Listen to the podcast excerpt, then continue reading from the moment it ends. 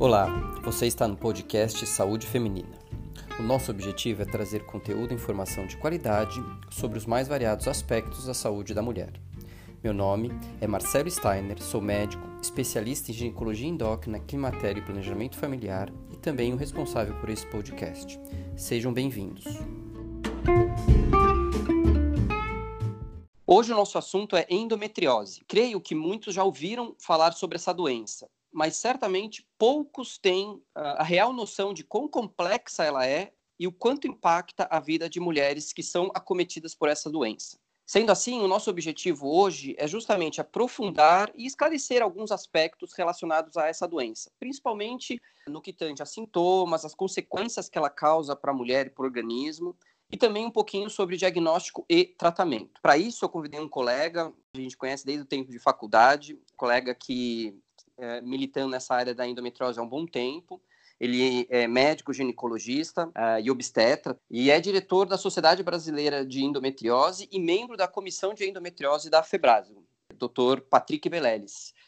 Bom, Patrick, primeiro agradeço o seu aceite de vir participar com a gente, sua disponibilidade e, e vamos lá fazer um conversar um pouquinho aí sobre essa doença que você conhece bastante. Eu, eu que agradeço o convite, é um prazer a gente poder está conversando sobre isso e está tentando atingir o maior número de pessoas, esclarecendo cada vez mais. Bom, eu acho que é isso aí. É importante a gente atingir o maior número de pessoas, porque a endometriose é uma doença até que bem prevalente, em torno de 10 a 15% das mulheres são acometidas por essa doença, então é, um, é, um, é uma doença de uh, saúde pública, né, um problema de saúde pública, então, obviamente, a gente, quanto mais mulheres a gente atingir para saber o que, que é essa doença, melhor. E aí, uh, Patrick, minha primeira pergunta, bem específica, é para a gente definir o que é a endometriose. O que, que quando a gente fala ah, essa mulher tem endometriose, o que, que a gente está querendo dizer? Então, endometriose é definida como a presença de estroma ou glândula de endométrio fora do útero. Essa é a definição científica, a definição anatomopatológica. Né, eu costumo, para tornar mais claro para os meus pacientes, eu acabo falando que o endométrio ele é, é um tecido que reveste o interior do útero e que é como se fosse um colchão para um bebê, visto que a função uterina basicamente é reprodutiva. Então, quando não se tem o bebê, aquele colchão não seria necessário e a mulher acaba menstruando. Então, o endométrio existir dentro do útero é perfeitamente normal. O que é anormal é quando ele está fora do útero, invadindo outros órgãos como bexiga, vagina, ovário, intestino. Então, isso seria a endometriose, a presença ectópica desse endométrio.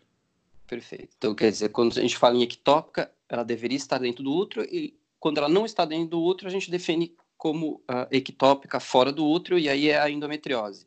Exato. E, e, e como que a endometriose uh, acontece? Por que, que uh, algumas mulheres desenvolvem esse tecido endometrioide fora do útero? Essa é a pergunta de um milhão de dólares, né? A gente, infelizmente, não tem a resposta exata do porquê acontece. Existem algumas teorias, a mais antiga delas é a teoria de Samson, que a gente teria uma menstruação retrógrada. O que, que é isso? Quando a mulher menstrua, aquele sangue com células do endométrio que descamaram, elas saem pela vagina, mas elas também fazem um caminho inverso então, elas também vão, pela, através das tubas uterinas, elas caem dentro da cavidade abdominal. É, só que a menstruação retrógrada, ela acontece em aproximadamente 85, 90% das mulheres. E isso não explica porque somente 10 a 15% delas têm endometriose. Então, por isso que ela é uma teoria falha. É, existem outras teorias, como a teoria de Meyer, que é a metaplasia celômica, tem a teoria é, inflamatória, que seria uma alteração na resposta imune que faria com que a mulher não conseguisse fazer o clearance, ou seja, a limpeza daquelas células endometriais que caíram na cavidade abdominal. E existe a teoria genética, que hoje em dia é que parece ter mais sentido, porque ela conseguiria explicar é, a presença de endometriose, por exemplo, na pleura, no pulmão, no pericárdio, em locais mais longínquos que uma menstruação retrógrada não explicaria. Entendi. Bom, uh, mas de qualquer forma, uh, a gente pode entender que esse tecido que deveria sair pela vagina, ele por algum motivo ou, ou retrogradamente, como você falou, pela tubuterina, ou, ou né, caindo, fazendo via circulação, de alguma forma, ele vai para dentro do abdômen. E a gente pode considerar que o sistema imunológico deveria dar conta daquilo e acaba não dando conta, aquele tecido fica ali. E aquele tecido ficando ali acaba gerando aí sim um processo inflamatório, quer dizer, não deixa de ser uma doença inflamatória, né? Uma das teorias você falou, ah, é processo inflamatório, tem associação aí com o sistema imunológico, mas em última análise, quer dizer, um tecido fora do lugar que gera um processo inflamatório, e isso que provavelmente leva às consequências dessa doença, correto? Sem dúvida nenhuma. A endometriose é uma doença extremamente inflamatória, né? É, a gente tem diversos estudos, inclusive foi, foi motivo do, do meu doutorado, a gente tentar avaliar algumas alterações imunológicas é, presentes na, nas pacientes com endometriose. Então, a gente sabe que é, o endométrio tópico, ou seja, o endométrio que está dentro do útero, é diferente na mulher com endometriose, na mulher sem. Existem vários mediadores inflamatórios que estão em concentrações diferentes nessas mulheres. Além disso, os mediadores inflamatórios, tanto no uh, sangue periférico, quanto no fluido peritoneal, quanto na própria lesão de endometriose, são diferentes da mulher que não tem essa doença. Então, a gente sabe sim que tem diversas alterações inflamatórias presentes nessas mulheres. Uh, o que se discute justamente é realmente o que, que veio antes, o ovo ou a galinha, né? Então, Será que essas mulheres já apresentavam alterações inflamatórias que ajudaram a propiciar o desenvolvimento da endometriose? Ou será que, por causa da presença da endometriose, essas mulheres desenvolveram essas alterações inflamatórias? A gente ainda não conseguiu chegar a uma resposta em relação a isso. Mas a gente, né, quem está habituado a, a fazer cirurgia de endometriose, a fazer laparoscopia, entrar lá e ver como que é a pelve de uma mulher com endometriose, a gente sabe o quão inflamatório é, né? Então, o tecido fica bastante, bastante uhum. friável, é, bastante aderido, com uma anatomia bastante distorcida. É, não, quando eu falei no começo que é uma doença complexa, é exatamente que já começa desde uh, o motivo, a fisiopatologia dela já é algo complexo. Você mesmo falou que nem não tem ainda a real, o real entendimento de todo esse processo mas em última análise é uma doença inflamatória, quer dizer, é um tecido que está fazendo um processo inflamatório dentro da barriga, de maneira geral, dentro da barriga da mulher. Vamos pensar assim, lógico, você falou que pode ter em outros, outros locais que são menos comum, o mais comum é intraabdominal. Uh, e aí uh, tem uma questão que esse processo inflamatório leva a sintomas, né? E, e, e tem momentos, e, e, tem esses sintomas muitas vezes são relacionados com o ciclo menstrual uh, das mulheres por que, que isso, quais são os sintomas e por que, que tem, às vezes, essa coisa cíclica, lógico, pode ser contínua, mas tem também esse padrão uh, cíclico? Bom, um método fácil que eu sempre passo para os meus alunos, meus residentes, para lembrar e, e, fica fácil de raciocinar, inclusive, para a gente não, nunca esquecer sobre os sintomas da endometriose, são os seis Ds. Os seis Ds são seis sintomas que começam com Ds e isso ajuda bastante a gente lembrar. Então, o primeiro é a dismenorreia né, severa ou incapacitante. Então, é a cólica menstrual que a mulher sente, que é bastante forte, bastante importante, que muitas chegam até procurar o pronto-socorro para poder tomar analgésicos potentes. Não foi uma nem duas pacientes que me relataram que vão ao pronto-socorro tomar morfina de tamanho são as dores que elas possuem. Entendi. Então, dismenorreia, cólica menstrual, dismenorreia, cólica menstrual e na endometriose normalmente é muito importante, densidade alta, né? Exato. Esse é um sintoma, perfeito. O segundo D é a dor pélvica acíclica, ou seja, aquelas mulheres podem ter dor pélvica o tempo inteiro, independente do ciclo menstrual. É mais comum no ciclo menstrual, sem dúvida nenhuma, porque aquele tecido fica mais engurgitado, então os sintomas são mais comuns no ciclo menstrual. Mas às vezes aquela mulher já tem uma doença tão avançada que já está tudo tão distorcido lá dentro, tão machucado, que ela tem dor o tempo inteiro. Então, o, a dor pélvica cíclica também é um dos desses. Entendi. Então, pode ser uh, tanto cíclica como acíclica, e isso uh, ainda caracteriza, caracteriza a endometriose. O terceiro D é a dispareunia de profundidade, ou seja, é a dor no ato sexual quando uhum. o pênis encosta no fundo da vagina. Por que isso? Porque o pênis acaba cutucando lesões de endometriose, aquilo causa dor. Então, muitas mulheres, ah, não sinto tanta dor, tal, mas só quando ele encosta lá no fundo, mas eu já me habituei, então eu acabo meio controlando, para que não chegue ao fundo. Então, elas acabam tentando fugir de uma posição e às vezes o sexo, Nossa. que é algo para ser prazeroso, acaba não sendo, né? Acaba sendo um motivo de estresse para elas. O quarto D é a dificuldade para engravidar. É, então, a gente sabe que até 40% das mulheres com endometriose, isso foi de um levantamento que a gente fez lá no HC, é, que a gente publicou em 2010, até 40% das mulheres com endometriose possuem algum grau de dificuldade para engravidar. Bastante alto, hein? Bastante alto, bastante alto, sem dúvida alguma. É, né? é considerado uma das principais causas de infertilidade feminina, então todos os colegas que, que atuam na área de infertilidade e reprodução assistida acabam investigando bastante endometriose, porque é muito frequente no consultório deles também. Sim. O terceiro, o, o quinto. o quinto D. O quinto D uhum. é a disquesia ou hematoquesia cíclica, ou seja, a dor para evacuar ou mesmo sangramento para evacuar no momento da é, menstruação. Por que isso? Porque a endometriose ela pode acometer o trato digestivo e com isso causar sintomas é, na evacuação.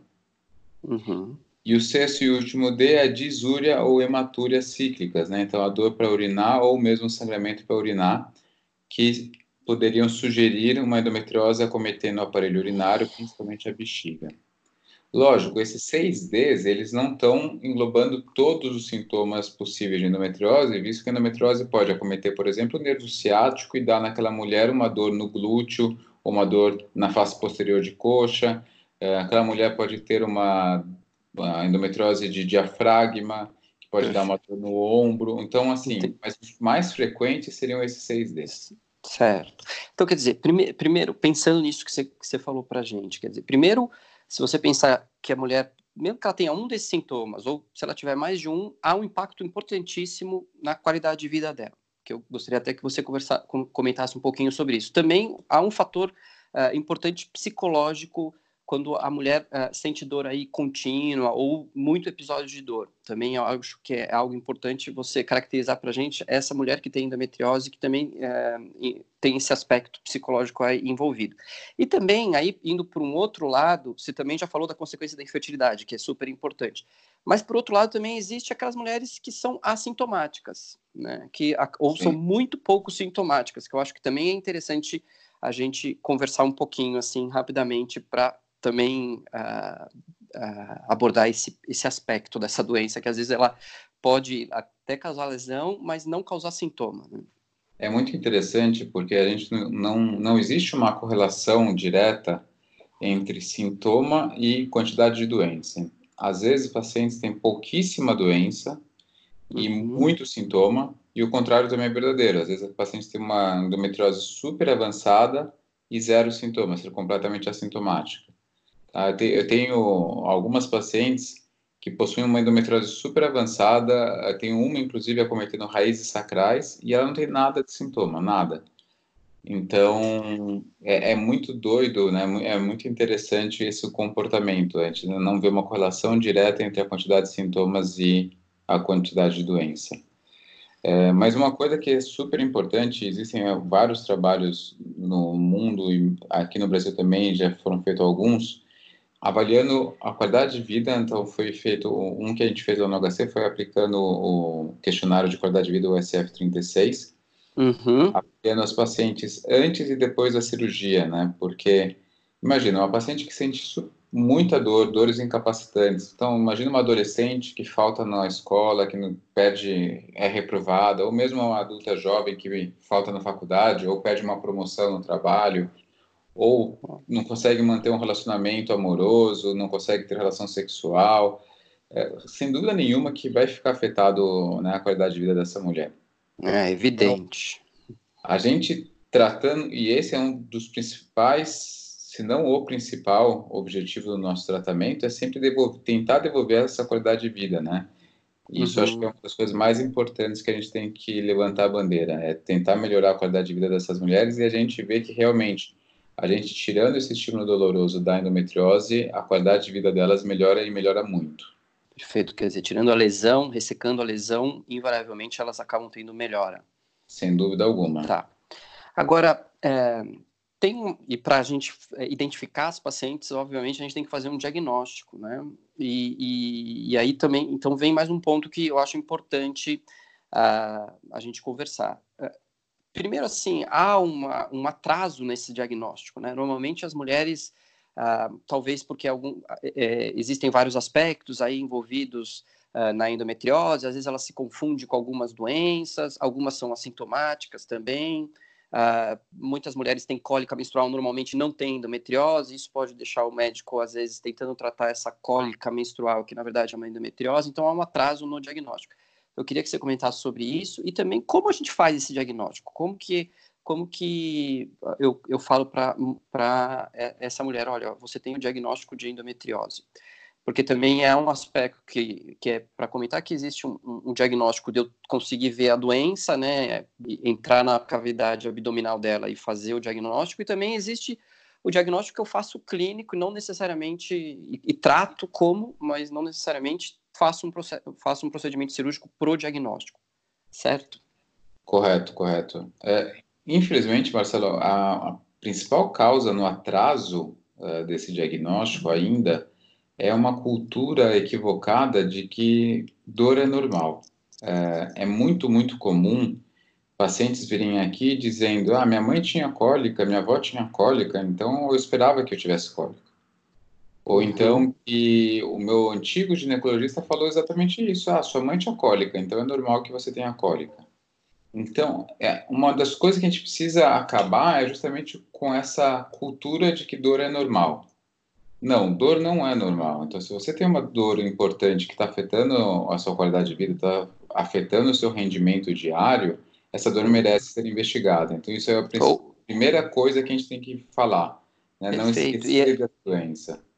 É, não, e às vezes a, do, a, dor é uma coisa subjetiva, né? Quer dizer, e, e que para o médico é muito difícil você conseguir medir isso. Então, quer dizer, se a mulher vai ao consultório e tem uma queixa de dor, eu acho que já de saída é algo que tem que ser valorizado, sem dúvida. Né? E sempre é um diagnóstico que tem que ser excluído.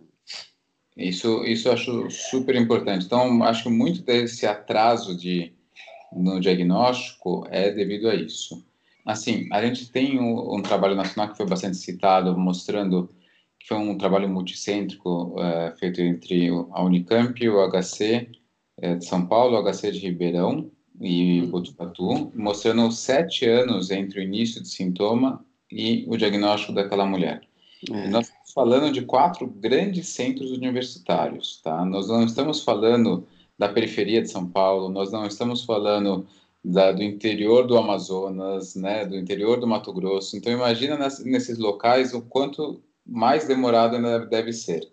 Então a gente tem que, tem que ficar Nossa, muito atento a isso, né? Porque a gente sabe que o tipo de acesso à saúde que nós temos em São Paulo é completamente diferente do resto do país.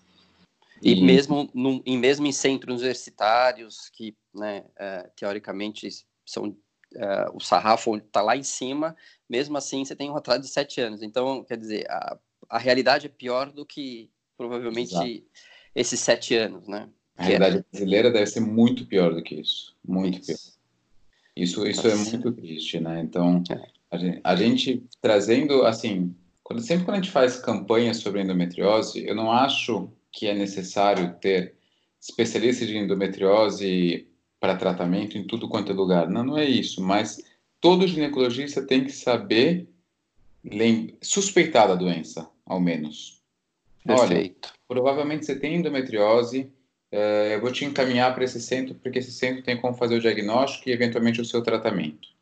Entendeu? Mas e não ficar enrolando, dando uma pílula é, e postergando cada vez mais esse diagnóstico, justamente pelo uso prolongado de, de anticoncepcionais, que tem excelente papel, é, uhum.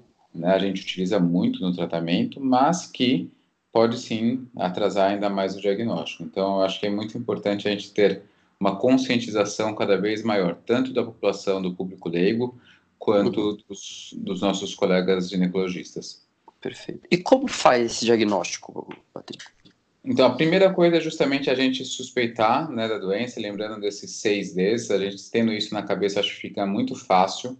Uhum. É, segundo, sem dúvida nenhuma, o exame físico, a gente consegue encontrar muita coisa no exame físico, desde um ovário aumentado, desde um ligamento uterosacro espessado, um paramétrio espessado, um nódulo retrocervical, um nódulo de vagina.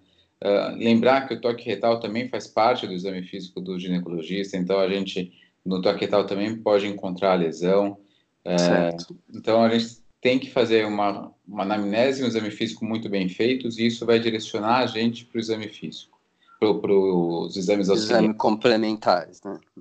E é, são dois os principais exames de imagem que a gente utiliza, é, que em 2007 foi feito um, um, trabalho que comparando entre a acurácia desses exames, que é, são a ressonância magnética de pelve uhum. e o ultrassom transvaginal com preparo intestinal. É, ah. Esse exame de 2000, esse trabalho de 2007 mostrava uma acurácia maior na ultrassonografia, é, no entanto, a gente sabe que a ultrassonografia é ainda mais operador dependente do que a ressonância. Eu acredito que se a gente repetisse esse, esse trabalho hoje, com também o avanço da ressonância, a gente teria uma acurácia bastante semelhante entre as duas técnicas. Então, o, acho que é, e a gente sabe que aqui em São Paulo a gente é, tem muito a cultura do ultrassom, mas a gente sabe que em outros estados, como no próprio Rio, é, eles fazem muito mais ressonância. Então a gente sabe que são dois métodos excelentes, desde que sejam feitos por radiologi radiologistas especialistas na doença também. Então não adianta só a gente ter o ginecologista, o radiologista também precisa ser, porque senão a gente vai ter uma disparidade muito grande entre os exames. Uh, ontem mesmo eu peguei uma paciente que ela tinha uma ressonância de uma colega que é especialista em endometriose lá no Rio de Janeiro, que faz super bem endometriose. E tinha uma outra. E essa ressonância dessa colega do Rio mostrava que não tinha nada. Uhum. E a ressonância de uma outra uh, colega, que provavelmente não é especialista em endometriose, valorizando vários outros achados. Uhum. E eu peguei aquela ressonância e fui levar para um terceiro para a gente ver, que também é especialista em endometriose, e ele falou, Patrick, realmente não tem nada. Tá, mas o contrário também é verdadeiro. Às vezes um colega não especialista lauda como não tendo nada e um colega especialista vai lá e olha, putz, tem um monte de coisa aqui, né? Então é muito importante que o exame seja feito por um especialista para que a gente possa realmente que para que esse exame possa nos guiar no tratamento, né? Em qual vai ser o melhor tratamento para aquela mulher.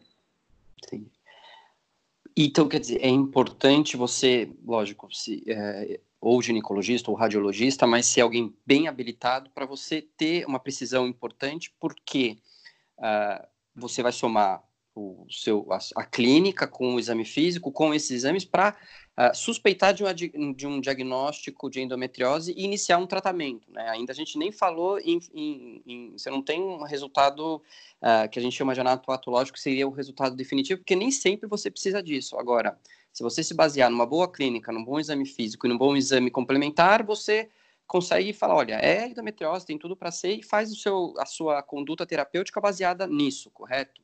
Perfeito, perfeito. Então, Ó, quer dizer, não, não precisa fazer o... Esse trabalho de 2007 é muito legal, porque ele acabou sendo comparado depois com os achados intraoperatórios, né? Uh, uhum. Então, eles encontraram uma acurácia de 99%, é uma acurácia muito alta foram feitos, né, tanto a ressonância quanto a ultrassonografia foram feitos por colegas bastante especialistas no assunto, que são referência. Uhum. É, então, a gente sabe que, por mais que os livros didáticos ainda mostrem que o diagnóstico de certeza somente seja o anátomo patológico, a gente sabe que, se feito por um colega bastante é, acostumado a ver a doença, a acurácia do exame é bastante alta. E você pode tomar sua conduta em cima disso daí com tranquilidade. Quer dizer, você não precisa ir lá fazer uma biópsia do, do uh, fazer uma biópsia, mandar para o patologista para ele falar é endometriose, correto? Que seria correto. o anátomo patológico, tá? Perfeito. Antigamente era muito comum, né, fazer uma laparoscopia diagnóstica para poder ter o diagnóstico e hoje em dia isso daí caiu cada vez praticamente caiu em desuso, né? Então é muito muito raro ter que indicar uma laparoscopia diagnóstica. Na realidade, é, a gente acaba indicando quando os exames são uh, completamente inocentes, não acham nada, e aquela paciente é muito sintomática Perfeito. de dor pélvica. Mas são casos bem específicos, não é mais uma conduta. Tá. Bom, já passamos de 25 minutos aqui conversando, tá, a conversa tão boa que o tempo passou. Como a, a proposta é fazer podcast em torno de 25, 30 minutos e ainda nós temos o tratamento para falar, eu vou fazer uma pausa aqui e a gente continua num outro podcast falando sobre endometriose e tratamento. Agradeço a todos os ouvintes eh, que ficaram com a gente até aqui. Um abraço.